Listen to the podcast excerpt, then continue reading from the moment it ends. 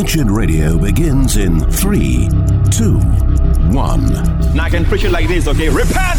Or I can tell you, change your mind. Preaching repentance in the area of consciousness of sins is dishonoring the work of Jesus. Repentance means you realize you're guilty, that you deserve the wrath and punishment of God. You begin to realize that sin is in you, and you turn your back on it in every shape and form. You renounce the world, whatever the cost, and you deny yourself and take up the cross and go after Christ. It's time for Wretched Radio with Todd Friel. And away we go. It's the Wretched Radio mail call delivery bag Q&A infotainment nationwide extravaganza featuring your voicemails, correspondences, communiques, dispatches, memorandums and missives. Any special message for all the kids watching at home? What we need right now is a clear message to the people of this country. You have 1,200 messages. That is a bit above average. Now here's your host, Todd Freakishly Tall Friel. The mail is here. Ooh, this is Wretched Radio petitioning you for help. Received an email sent to idea at wretched.org that caused me to noodle. I think I might possibly maybe know the answer, which I know is not the language of a talk show host typically, but this question from a young man who is clearly hurt, is trying to be a godly young man, caused me to try to work really hard to noodle together a biblical answer to a difficult question. And I suspect you could help this young man by either refuting what I'm about to say or adding to it or taking a completely different angle. Would you please help this young man out? Idea at wretched.org. Here was the email. Hello. I'm wondering how the family structure changes in a household after the death of the father. Sorry for your loss, Elijah. Always hard to lose a mom and dad. It, it's even hard if you have a rotten mom and dad. It's mom and dad. And I'm sorry for your loss, Elijah. I know Christ is the head of all, but who now leads the family?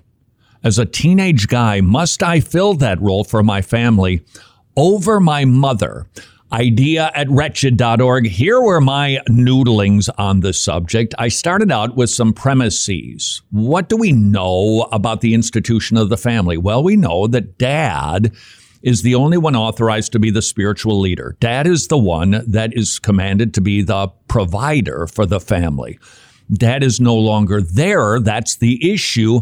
So, who plays that role? I think we need to start with remembering God has assigned roles to family members, and He assigned dad the role of spiritual leader and provider. And because dad is the only authorized spiritual leader, and because it would be a usurpation of roles. You, you aren't given the authority to play that role. And because you brought up mom, you would then have authority over mom, and that's backwards because parents have authority over children. So, for all of those reasons, I would offer a sympathetic no, you, you don't play that role. But having said that, we know why this question is asked. We, a young man wants to help out, and we've seen enough movies where it's time for you to be the man of the house, son. Well, he can never be that because biblically, only one person can play that role, and his name is father. The young man, however, can do much to be a blessing to his mother and siblings. So you don't get to have that title. You don't get to have that authority, but that doesn't mean that you can't help. You, you can help by being a spiritual cheerleader, not the leader, but to be a spiritual helper. You can help through provision, through doing work, uh, taking some responsibility for the younger kids. You know, it's a lot of dad stuff there. And so you can do those things, but you can't do the role that isn't permitted for you to play. That's my take. You got something better? Let's help Elijah out. Idea at wretched.org. Jimmy, you got anything better before we get to the mailbag? No, I don't think I do. I don't think I can add to that. Uh, that's that. I, I, you, when you're confronted with something that causes you to scratch your chin and wonder, huh, huh where do I, I don't have a Bible verse. Do we, the first question would be, well, do we see this particular subject addressed? I couldn't think of it. Do we see any instances where a father died and the son took the spiritual role of authority? No, I don't see that. So, what I need to do is study the subject. This is how we formulate a systematic theology, incidentally. You study all the verses about a subject, and these were the verses that I thought of. Who is assigned the role of spiritual leader? It's the dad only, and there are no caveats. And so we see furthermore that parents still have authority over children. So the son can't leapfrog over mom and play a role that God does not permit him to play. But he sure can help out. Right. And, and pick up some of the pieces because of dad's death. That's how I noodled it together. What do you got? Idea at wretched.org. To the mailbag we go. And we start with Matthew, who's wondering the difference between obedience and legalism. yeah. Tude and point. What's the attitude but behind the obedience? What's the motive? And then what's the point? Why are you doing this? To what end? If your obedience is to earn God's favor, then you're being a legalist. If you are adding laws where there are no laws, you are being a legalist. So we seek to be biblically obedient without saying that those laws are necessary for salvation. Otherwise, that would be work righteousness, and that kicks against the entire theme of the Bible of grace. Idea at wretched.org. And we go to Samuel, who says, Mr. Friel, recently in a leadership meeting here in my local church, the comment was made that if we get the kids in, we'll get the adults. Yeah. And the statement has not sat well with me since that meeting. I would enjoy hearing your thoughts. Fascinating. I, I, think there's some truth in it. How do I know? Well, that happens to be the modus operandi of the Tomorrow Clubs. That's what they do all over Eastern Europe and now in Africa. And it is going gangbusters there. They're opening up club after club after club where kids in the village come and they learn about Jesus. They get loved on, they get some treats. Yeah, they'll do some fun, but overall, it's Bible teaching, it's Bible memory, it's singing praise songs to Jesus, it is teaching them the gospel because they recognize that the kids will come to something like this when the parents perhaps won't. They get saved, they go home with what they're learning. And tomorrow clubs have seen it over and over again that families do come because the kid gets saved and wants mom and dad to go to church now. So it can it it can be an effective tool. Now the question would be is that a, a good motive of the church? I, I, in this instance, I don't think it is. Uh, we want we want to be wise as serpents, gentle as doves. We want to reach the world. Paul had a strategy. I think I preached on this a few weeks ago. If you look at Acts chapter 17 and 18 and 19, repeatedly you say, you see, as was his custom, might I paraphrase it? Why not? The message does. As was his strategy, he went to synagogues. If he had success there, he just stayed there and kept teaching people, and people were added to the church. If they didn't, then he'd go to the Gentile. He had a plan, and I think a church can have an evangelistic strategy. Vacation Bible schools, it it gets the kids the gospel. Parents come, they see the homework, they get invited to come to church on Sunday. Uh, did schools, do churches still do that, Jimmy? Yeah, yeah. That that on Sunday, invite your parents to come because we're going to be doing the, you know, the wrap up to the week. Right, yes. Unless you're being duplicitous or some sort of scheme is connected to it, I, I, I don't think that that would trouble me at all. Idea at wretched.org. All right. Now from Craig.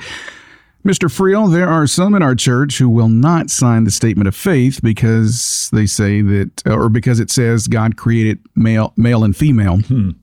And uh, they state that there are babies born with both male and female uh, genitalia. So the statement is not true. there, there's actually two issues in this. Let, let's deal with the pretty basic one. We do not make rules based on exceptions. If somebody is born with different body parts than their actual DNA, uh, we call that a deformity. That, that, that isn't normality. Therefore, we see there are two genders. Furthermore, forget science. God created male and female, period. He's the one who determined pink and blue, not science. Science only affirms it. However, what do you do with somebody who won't sign a statement of faith? Obviously, it depends on the issue. I can imagine you're a Presbyterian and the only good church in town is a Baptist church, and the Baptist statement of faith is has believers' baptism. Could you sign that statement of faith? Well, I, I think that there needs to be an agreement between you and the elders that, yeah, you, you disagree with that and you're not going to cause any trouble as a member. But I think then you could sign the statement of faith because that issue isn't an essential. Uh, there are other issues, though, like this one, that should at the very least raise eyebrows. What else is going on here? What is your understanding of genders and sexuality in marriage? Where are you at? So I think a statement of faith is helpful. We need to remember the biblical requirement for entrance into membership of a local church is salvation. But I think having a robust theological statement that we ask people to sign is a great way to determine if they are saved or not. And in this instance, I would be inclined to work through it long before I embrace them and welcome them into fellowship. Idea at wretched.org. Questions, comments, conundrums, snarks, and help for Elijah. This is Wretched Radio.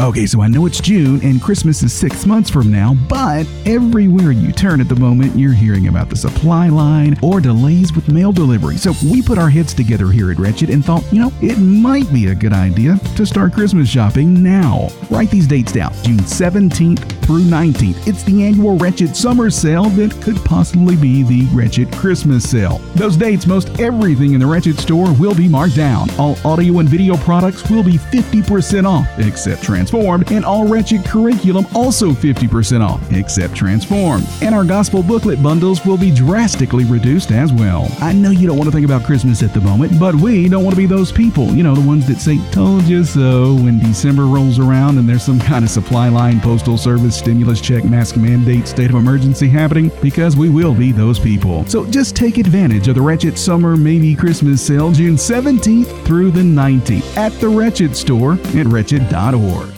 If you lament and mourn that over 3,000 babies are terminated every day in this country because of the sin of abortion, would you please visit preborn.org slash wretched? Learn about a ministry that is holistic. It preaches the gospel to mom. She gets saved and it ends this cycle of unwed pregnancies, abortion, unwed pregnancies, abortion. The gospel puts a halt to that. And then when a mom sees an ultrasound of her child, 80% of the time she determines that's my baby and I'm going to keep my child. That is what preborn.org is all about. And so if you mourn, the wicked sin of abortion and its consequences, and I know you do, visit preborn.org slash wretched, preborn.org slash wretched. Hey, thank you for listening to Wretched Radio today. We know you have infinite choices in what gets your time, and we don't take for granted that you've chosen Wretched Radio. And we also want to thank those of you who are monthly Wretched Gospel partners. Without your support, we could not do all that we're able to do. From Wretched Radio and Wretched TV to other productions like Road Trip to Truth, Transformed, and Breaking Bread, not to mention the many resources available in the Wretched store, they're all possible only because of you and your ongoing support. If you're not not already a monthly Wretched Gospel partner, would you prayerfully consider becoming one? Help us continue producing quality productions that reach millions with the gospel of our Lord Jesus Christ. And know that we take seriously our stewardship of the resources you provide. That's why we're audited yearly by the ECFA, so you know we're accountable to you. Get all the information you could ever need about becoming a monthly Wretched Gospel partner now by visiting wretched.org slash donate. Wretched. Amazing grace, amazing gospel.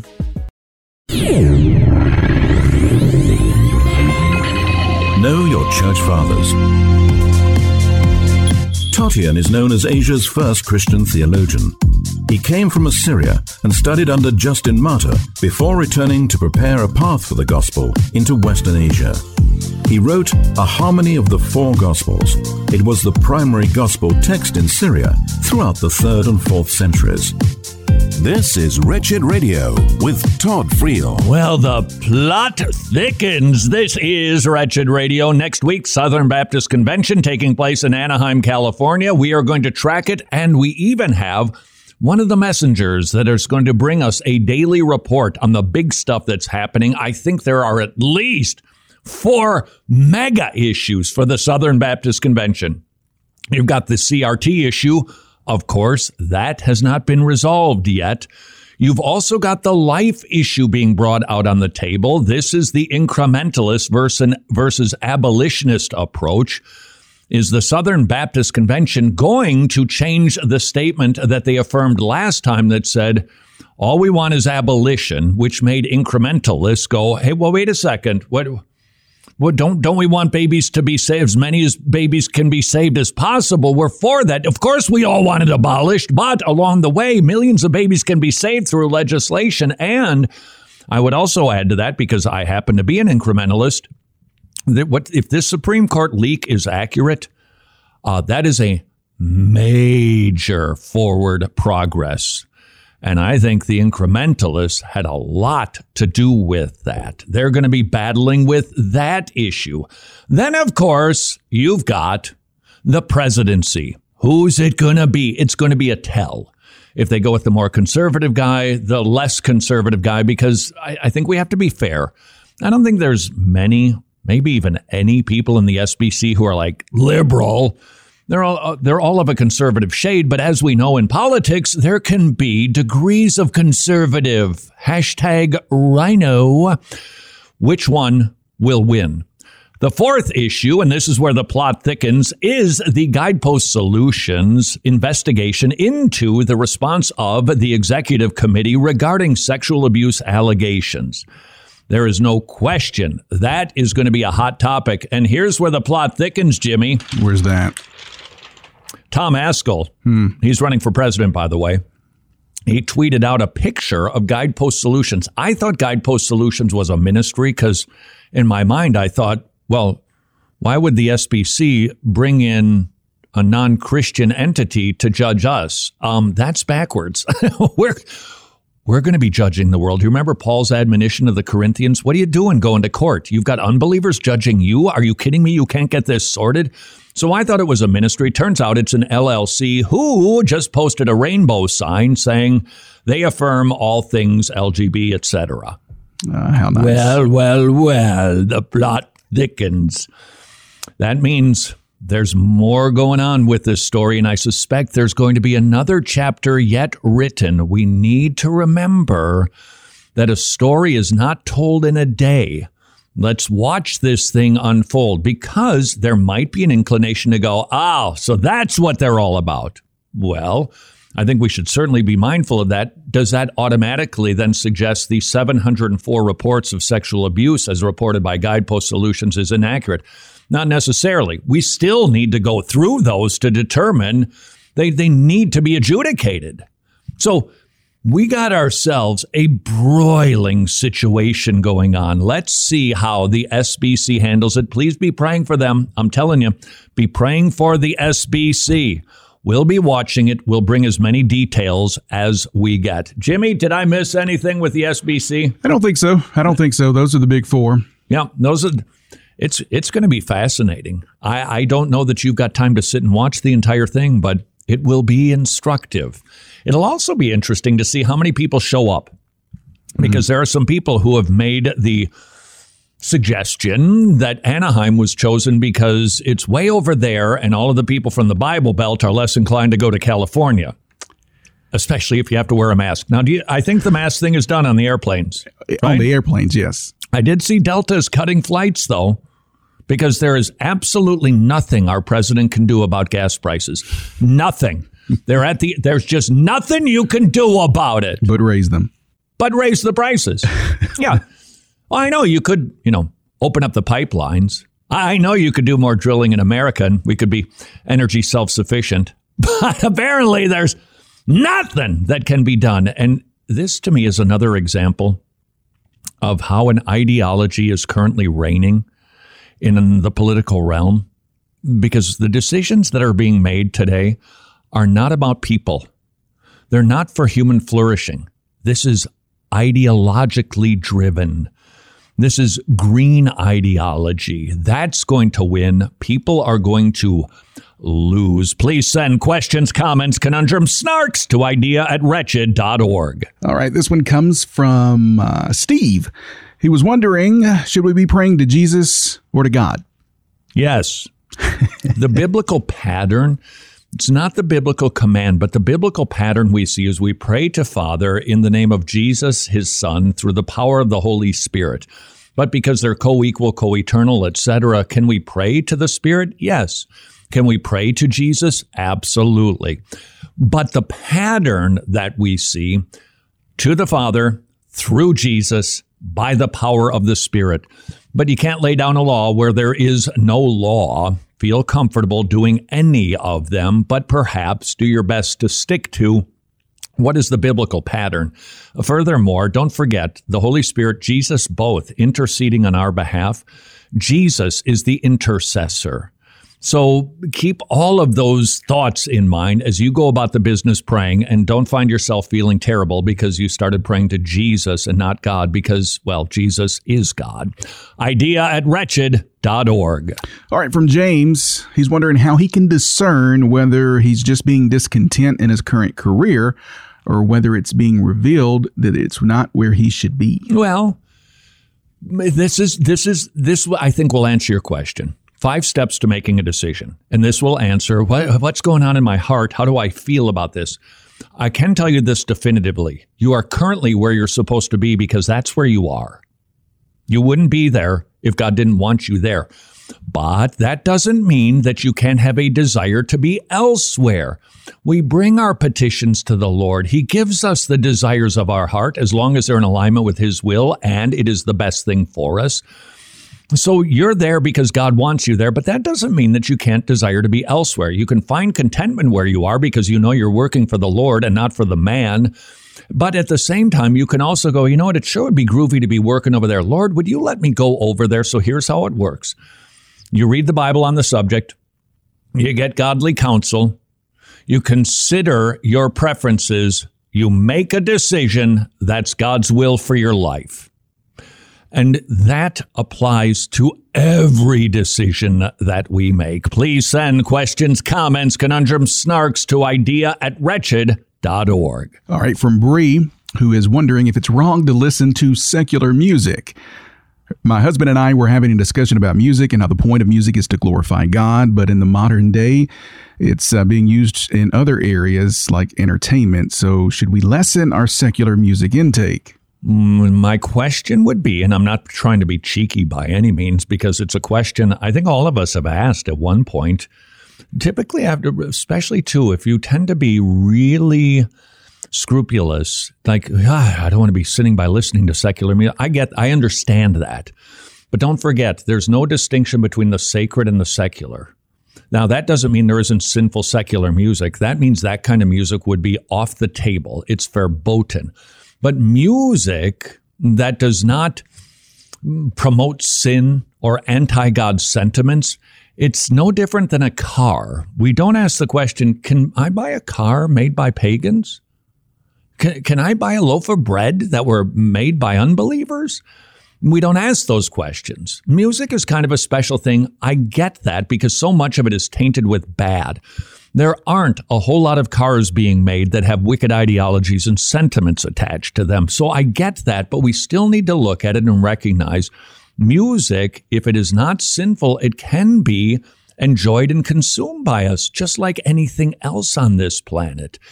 And just a note about this when it comes to purchasing stuff, you are probably increasingly going, ay, ay, ay, where can I spend my money where it's not going to that? And I think the answer is nowhere. But that doesn't mean that it's okay. It's justifiable to sin because I don't think it is a sin to give money to a pagan for a service. I just don't, I, I don't think that we see that anywhere in the Bible. Furthermore, we see Paul working in the marketplace. We see Paul saying it's okay to buy meat from idols. That means you're buying it from a pagan no admonitions against us. consume the music. And, and just as a an aside, one of the comments inside of that question was, well, it's not being used for the glory of God. Okay, so Crocodile Rock. I don't think the lyrics are sinful. Maybe they are. I don't. Love will keep us together. Think of me, babe, whenever. That okay, so there's nothing it's a it's a love song from a woman to a man to whom she's now divorced. The point is apparently love didn't keep them together. It's not, it's not singing about anything that's sinful. So there it is. How does that serve to the glory of God? Well, it depends on the person who made it, why they did it. If it's being used for the enjoyment of God's children, it glorifies God. How we consume it and for what end, that is what glorifies God. Not the object itself, but the hearts of those who create it or consume it. Questions, comments, conundrums, snarks, idea at wretched.org. This is Wretched Radio.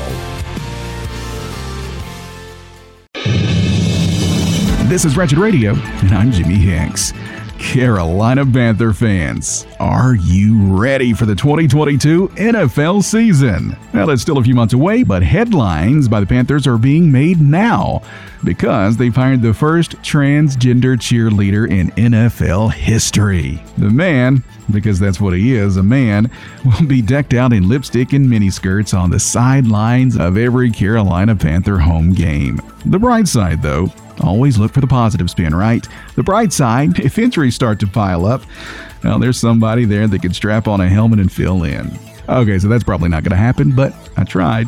Did you think New York could ever get more communist? And in the state of New York, we're now requiring social media networks to monitor and report hateful conduct on their platforms that's Empress Kathy Hochul, the governor of New York, announcing her new Orwellian move. Hateful is hateful now, obviously, when you just disagree with a comment, like me posting on social media that snow is dumb. And you like snow and like winter. Well, then in New York, I'd be a hateful criminal. What a time to be alive. Well, a group of women gathered earlier this week in Nigeria to protest a church massacre that happened over the weekend. Gunmen hit among the worshippers in the church, while others fired from the outside. The terrorists closed off exits and shot anyone who attempted to escape. Last reports were that at least 38 people were murdered, five of which were children. Another 56 were injured. And a court in Pakistan has granted bail to a Christian man who spent the last three years in jail because his Muslim neighbor accused him of committing blasphemy. Oh, and it gets worse than that. The neighbor's accusations came after he had an argument with a Christian man who he says trespassed onto his property to collect his pigeon. So, to get even with the Christian man collecting his runaway pigeon, he decided to falsify the accusation that he blasphemed during their argument, which is unfortunately a crime in Pakistan. The Alliance Defending Freedom is helping with the case and hoping to get all of these false charges dropped, which are becoming more and more common in places like Pakistan. And as we tell you pretty frequently, please make sure that you are fervently and continuously praying for all of our persecuted brothers and sisters abroad. More Wretched Radio is straight ahead. I'm Jimmy Hicks. Important dates in Christian history 1870. Pope Pius IX proclaims a doctrine of papal infallibility. Though the authority of the Pope had been established for centuries, the teaching that the Pope's teaching is divinely inspired and infallible is a very recent invention. This is Wretched Radio with Todd Friel. Questions, comments, conundrums, snarks, and corrections sent to idea at wretched.org. This is Wretched Radio. Jimmy, I've got a correction right here. Okay. Apparently, you made a really big mistake. I did. Dear Todd, just a small clarification about the United Methodist Church. In 2019, at the special called General Conference, the plan to change the discipline and policies on homosexuality was defeated because of the African members, many of whom have left the Methodist denomination. I believe I, I mean, Jimmy said that they actually ratified that homosexual marriages are acceptable in Methodist communion. They haven't gotten that far yet. So thank you for correcting Jimmy, idea at wretched.org. But Jimmy, I do have another Methodist story here. Okay. I, I, I know we've got Methodist brothers and sisters. I'm sorry your denomination is crumbling right from under your feet. Here's another demonstration that that is most certainly true. Methodist churches first drag queen pastor states God is nothing. Mm-hmm. Oh, cool. Last year, the United Methodist Church accepted this person who regularly preaches dressed as a drag queen under the name Miss Penny Cost. Oh, Ha you see what she did there? Cost. It's, it's a monetary pun and it's a reference to a very special event in church history called Pentecost.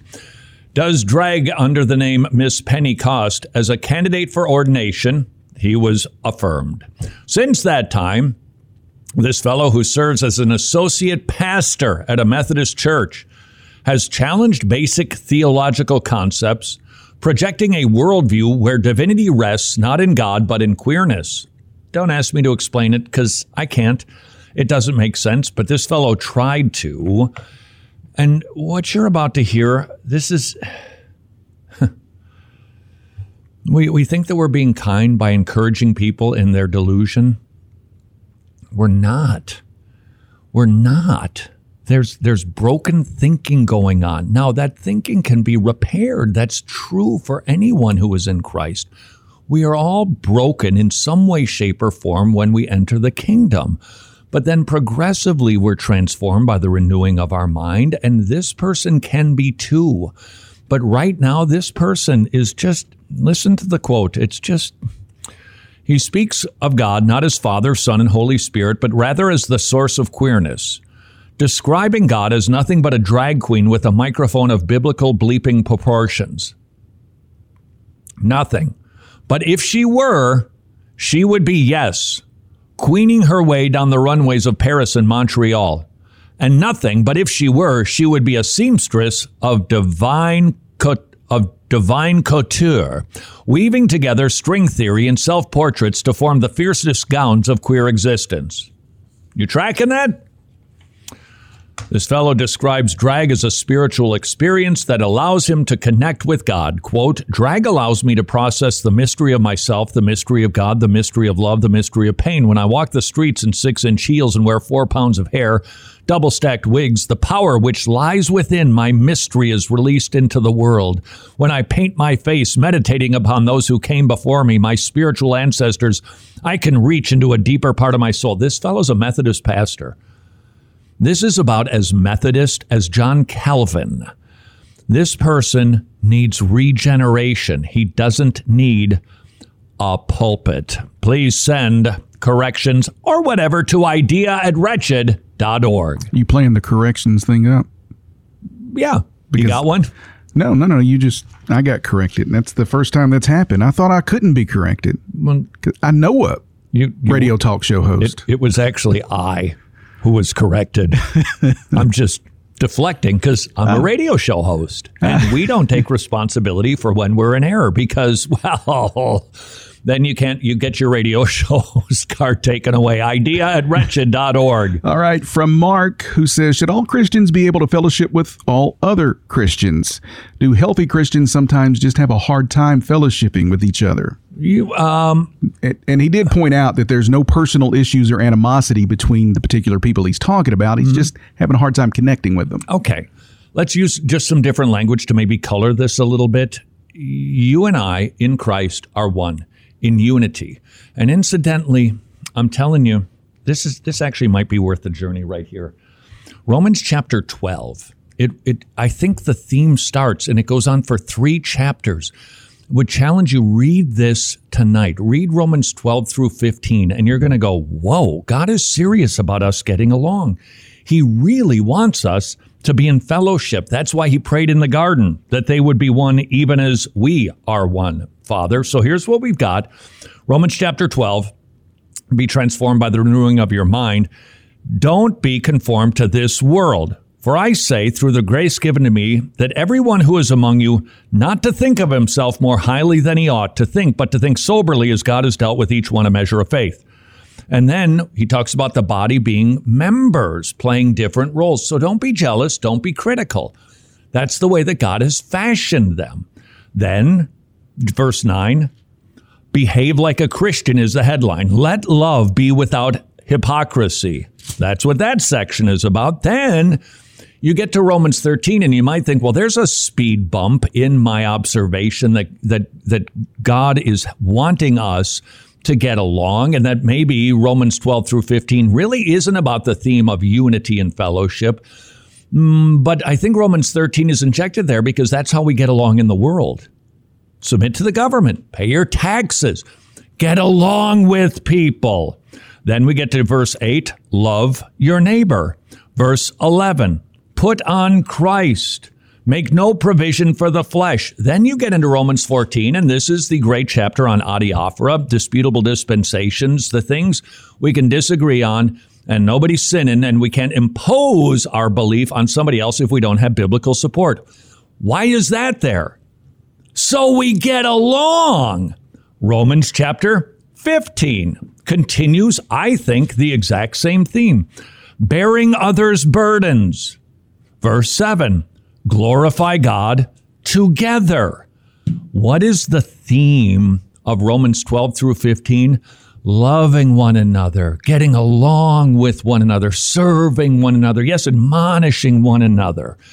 And we have that in Christ because I am not attracted to a person because they have a certain occupation or because they are a certain socioeconomic status. Well, James warns us about that sort of judgment, doesn't he?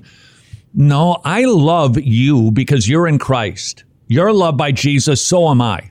We, we are in him together. Therefore, we love one another and we are able to get along and love one another and serve one another because of Christ. Now, that is not to ignore that sometimes there are just some people we prefer to be with more than others. That can be a sin if it's condescending, judgmental, critical, or downright nasty, but not necessarily. For instance, Jimmy, you and I, we walk into a church, there's a hundred people. Okay. And, and, and, a, and a couple of fellows and a couple of gals come up and they start talking about the radio business because they're in it they're in the industry of, of communications. Right. We might find ourselves be kind, kind of drawn to that because we have a mutual interest. And it might be my preference in the moment to spend time talking with them because of the subject matter over glazed donuts. There's nothing wrong with that. Furthermore, there are going to be certain people in your church you just prefer to hang out with, to do dinners together. That can be very sinful and we are called to be stretched and love everybody and to make decisions about to whom we are kind based on their need as opposed to what they will return to us. So you got to be careful in this. But I don't want to become a legalist that says, no, you've got to love and like everybody equally the same. You have to love everybody the same, but who you choose to hang out with, I think God allows some preferences, so don't feel terribly guilty about that. Idea at wretched.org. All right. This one comes from I don't know. Nate. Nate. He hid his name. He says he's been in discussion with someone who holds to open theism. Oh. The attributes that they believe is the God uh, are so radically different from the what we see in Scripture that I'm pretty certain they don't know the same God I do. So, at what point do I begin to concern myself over their salvation? Let me tell you about Elvis Presley. Uh. Ah, Elvis Presley. Amazing he this I'm telling you, this guy did more for the legal system, and he was passing laws that were terrific. I, don't know if you realize this. He lived in Graceland in Memphis, and this guy he would argue before the Supreme Court. In fact, if it hadn't been for his tragic early death at the age of 42, rest his soul he'd probably be a Supreme Court judge. And you would say, wait, wait, whoa, whoa, whoa, whoa, whoa. What Elvis you talking about here? Well, the one who lived in Graceland. Okay, well, you got that detail right, but everything else is so wrong. We're not talking about the same guy here. Ditto with God. We can have some disagreements about some things, but the essential things, if we don't have those square, we don't worship the same God. That goes for the Mormon God, the Jehovah's Witness God, and the open theism God that teaches God doesn't know the future. He responds to it just like 911. That I believe is a heresy that is outside of orthodoxy, that is not describing the same God as the Bible. Thank you. Thank you very much. Idea at wretched.org. This is Wretched Radio. Yes, you want to save money because, after all, you're a Christian and that's what we want to do save money, but never at the expense of our family's health and peace of mind should a family member fall ill. That is why I'd like to commend you Medi-Share, the gold standard of healthcare sharing. You will save on average $500 per month as a family. How much will you save? It takes two minutes.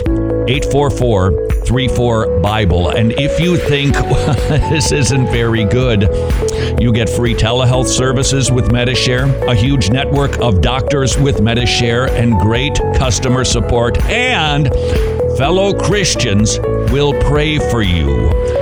Medi-Share, 400,000 members strong. Peace of mind and savings. Simply call 844 34 Bible, 844 34 Bible.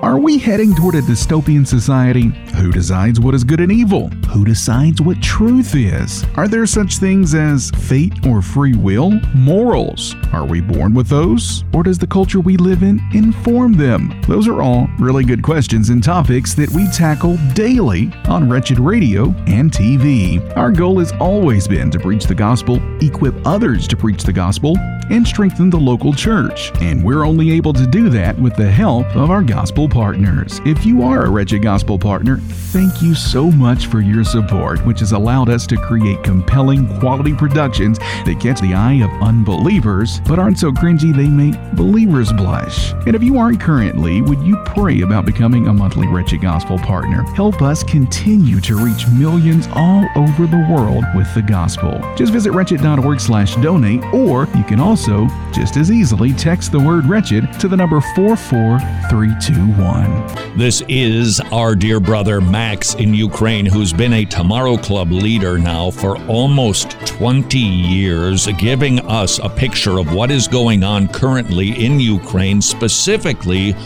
regarding the activity of the Tomorrow Clubs. Normally, kids' clubs where they meet every week to hear the gospel. But right now, those Tomorrow Club leaders are spending their efforts simply trying to minister to people who are in danger or who have nothing. And our Tomorrow Club leaders in the West are trying to, to meet the needs of those families who had to escape, serving them. It's a good opportunity to show Christ to them in this time of trial.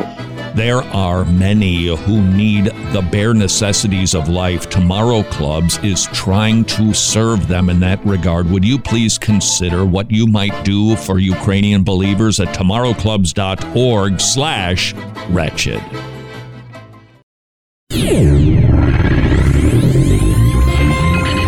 Books of the Bible.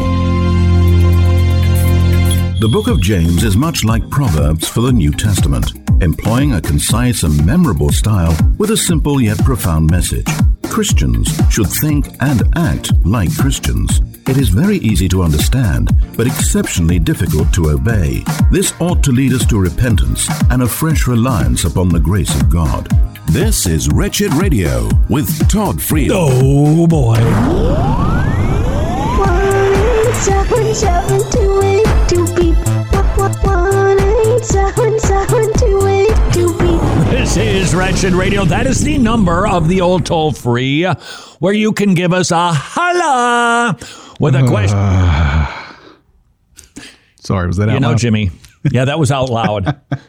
I was, I was just thinking that groan. I didn't realize it had escaped me like that. Just because I'm hip, cool, and relevant doesn't mean that you need to squash my lingo, Oh, no, no, no, no. I, I'm hip, cool, and relevant because I don't say that. Mm. Ow, that stung. 1 282 beep, where you can leave a question, comment, conundrum, or snark. Try to be pithy so that Jimmy doesn't have to edit you. 1 282. Hey Todd, what do you think about preachers who say they need to repackage the word. They admit that God is the same today, yesterday, and Ah. forever, but it's up to them to represent the word.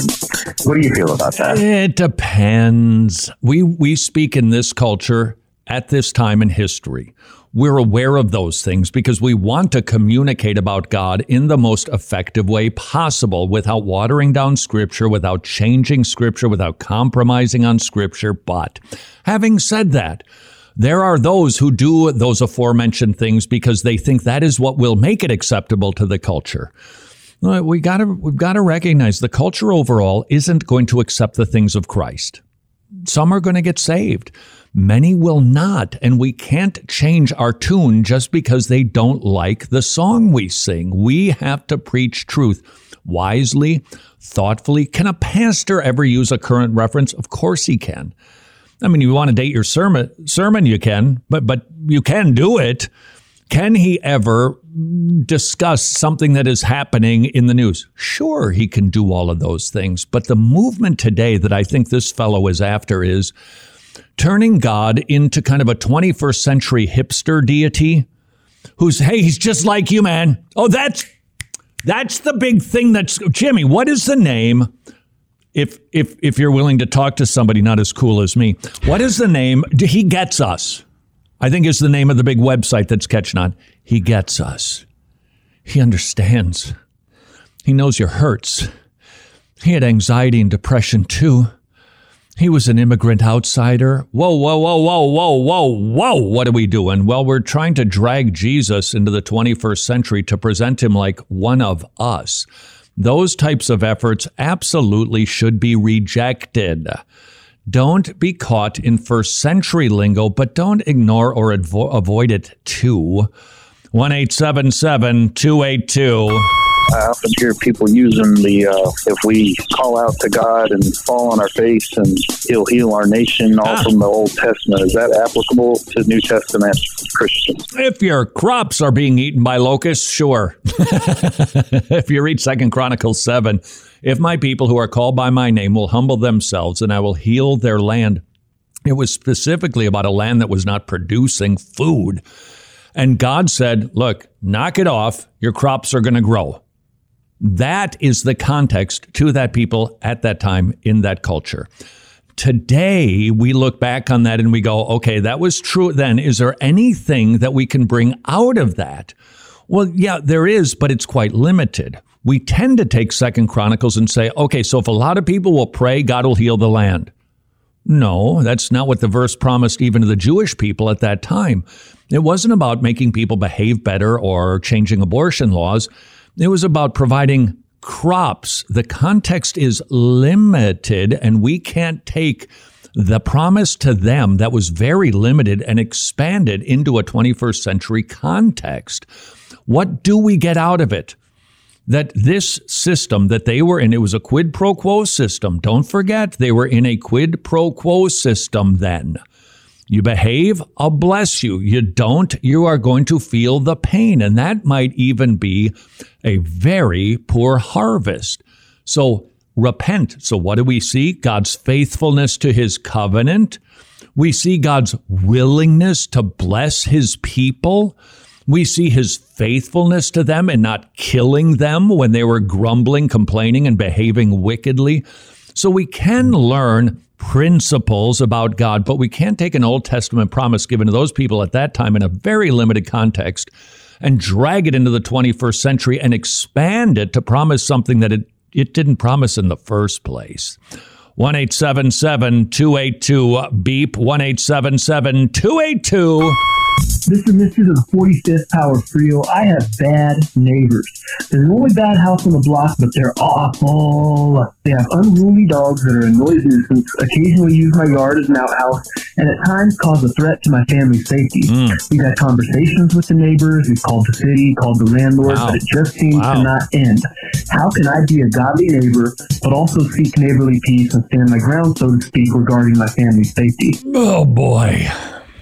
That's a big deal. Ugh. Having, having a neighbor like that. okay, come on, let's be honest. What couple hasn't talked about this issue? where could we move where the neighbors won't drive us nuts? Do you know what we might actually glean from that?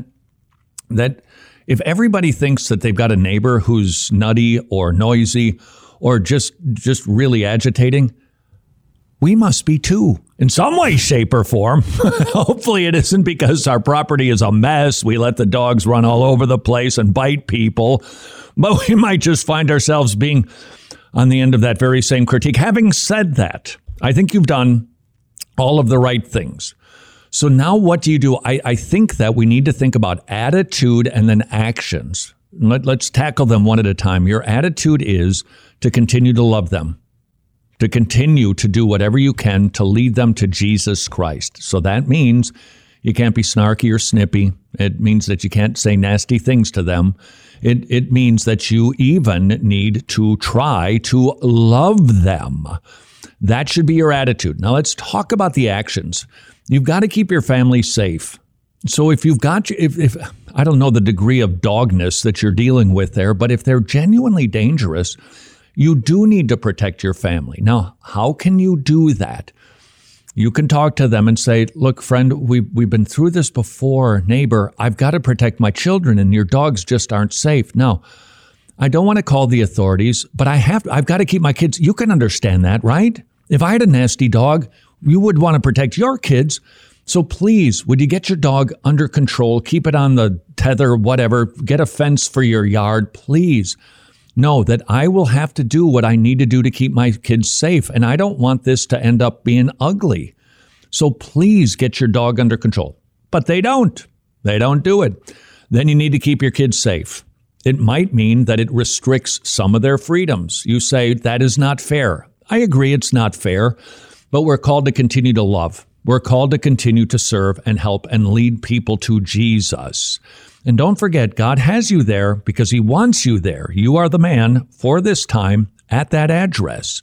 So use that opportunity, protect your family, talk to them lovingly, plead with them passionately, just like we see Paul do with the government.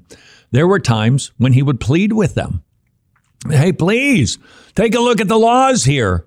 What, what are you doing? It's okay to do that even with a neighbor. And then you'll have to decide what you need to do to keep your kids safe from a dog that is not under control by its neighbor. And I'm sorry for your hassle. That is just a drag. 187. Jimmy, is there anything else you'd recommend to this fellow? Because no. we've all been there, done that. Oh, absolutely. And just hearing your answer it's not. It's not. It's not. Our attitude. We got to. Okay, I've got to have this attitude. Now I've got to make sure that I'm. I'm handling my responsibilities of protecting my family. You're, you're, you know what? You live next door. Let's say they don't keep their house up. It affects your property costs. Um, here's something that you could do. Now I know this is crazy, and I don't say this glibly because I know how hard this is. Believe me, I know. Paint their house. If you think that your property value will go up because of it or it, protects your investment and you want to be a good steward, you could mow their lawn. I know, I know, I know, I know. You work through these things, but we are called to be radical disciples of Jesus Christ who do things that we just. I know these things are hard, but if your concern is, look, this is affecting the problem, we're going to be selling next year, nobody's going to buy the house. If then tell your neighbor, hey neighbor, guess what? I've got the ability to do some stuff for you. Would you let me? And then see if he'll let you help make the property a little bit better so that your property doesn't depreciate. And one last note on this, and I hope I'm not sounding kind of Pollyanna ish because I, I, know how hard this is. And that's why I think that this little nota bene might be an encouragement to all of us. And I'll admit I fail we can't make the crummy neighbors the centerpiece of our conversations in our home for the purpose of trashing and bashing or just kind of letting it out because we're just so agitated with these people. I, I know that that can happen. Don't let it be corrosive in your home. Don't let it turn your conversations into a perpetual sour fest where it's just griping, carping and use this as an opportunity to grow in love, joy, peace, patience, kindness, goodness, faithfulness, gentleness, self control, because that is what God is doing when He gives you a crummy neighbor. And until tomorrow, Go serve your king.